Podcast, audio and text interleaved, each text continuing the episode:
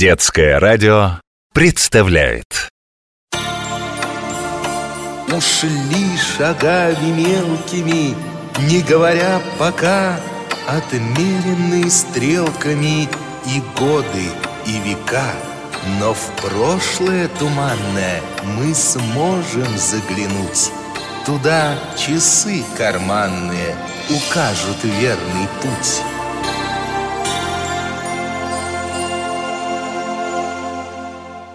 Как Марковкин в историю влип. Ромочка, хватит уже газировку пить. Иди лучше на кухню, я тебе простокваши налила. Бабуль, не хочу я твои простокваши. Простокваша не моя, а мечниковская Ты знаешь, что этот сорт простокваш Лауреат Нобелевской премии? Великий русский ученый Илья Ильич Мечников придумал. Бабуль, ты ничего не путаешь? Будто бы Нобелевскому лауреату делать было больше нечего, как простоквашу изобретать. Вообще-то надо это выяснить. Старинные часы, время назад Ух ты, в настоящую научную лабораторию попал Столетней давности А это, похоже, сам Мечников к старинному микроскопу прилип Интересно, что он там рассматривает? Вперед, мое славное войско!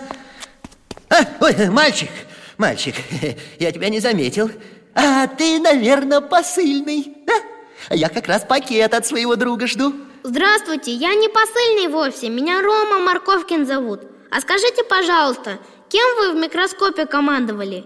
Вы прямо как солдатики играли А что, это, пожалуй, хорошее сравнение Видишь ли, Рома Марковкин, я открыл удивительную и прекрасную вещь. В нашем организме живут специальные подвижные клетки. Называются они фагоцитами.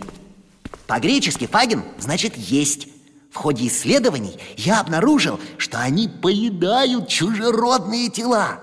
Ну, всякие там болезнетворные микробы. А при чем здесь войско? Скорее их можно с посетителями ресторана сравнить Только вместо разных вкусностей они микробов трескают Они совсем так Ведь микробов им не на блюде подают Болезнь – это сражение между фагоцитами и микробами Микробы – это неприятель, который атакует наш организм А фагоциты наши защитники, а? О, они как настоящие солдаты Берут в плен микробов, а потом уничтожают Илья Ильич, получается, что если человек вылечился, значит его солдаты-фагоциты всех микробов победили Вот, вот именно! Но это еще не все! Во время этого сражения освобождаются вещества, вызывающие местную воспалительную реакцию. То есть, когда у тебя, Рома Марковкин, повышается температура, то твой внутренний передовой отряд фагоцитов зовет на помощь новых товарищей. Молодцы какие! А что будет, если помощь не подоспеет вовремя? О, мой юный друг, это открытие не порадует тебя, как не порадовало меня.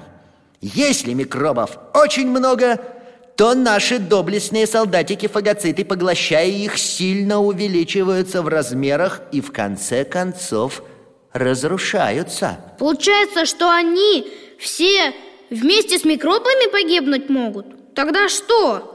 Человек так и умереть может. А если вовремя таблетку нужную выпить? Рома Марковкин Для того, чтобы побед было больше, а поражения нашему организму не грозили Я и провожу свои опыты. Лекарства от болезни необходимо создавать Но этого недостаточно мы должны проводить профилактику заболеваний. Знаю, знаю, гулять на свежем воздухе, делать зарядку и есть полезные продукты. Именно так, молодой человек, именно так Для того, чтобы организм был здоров и готов к сражениям с вирусами, необходимо вовремя подкармливать своих невидимых защитников.